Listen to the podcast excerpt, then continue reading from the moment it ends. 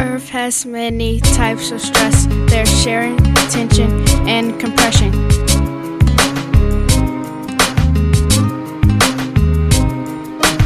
Whenever the ground shakes, you know it's an earthquake. Whenever the ground shakes, you know it's an earthquake.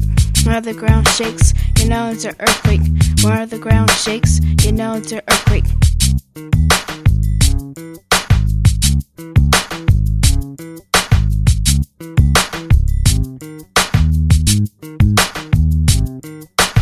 Tectonic plates cause an earthquake that make it shake.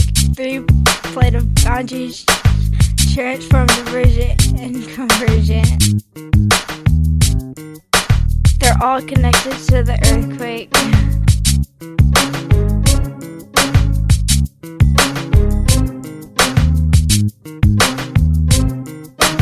Whenever the ground shakes, you know it's an earthquake. Whenever the ground shakes, you know it's an earthquake.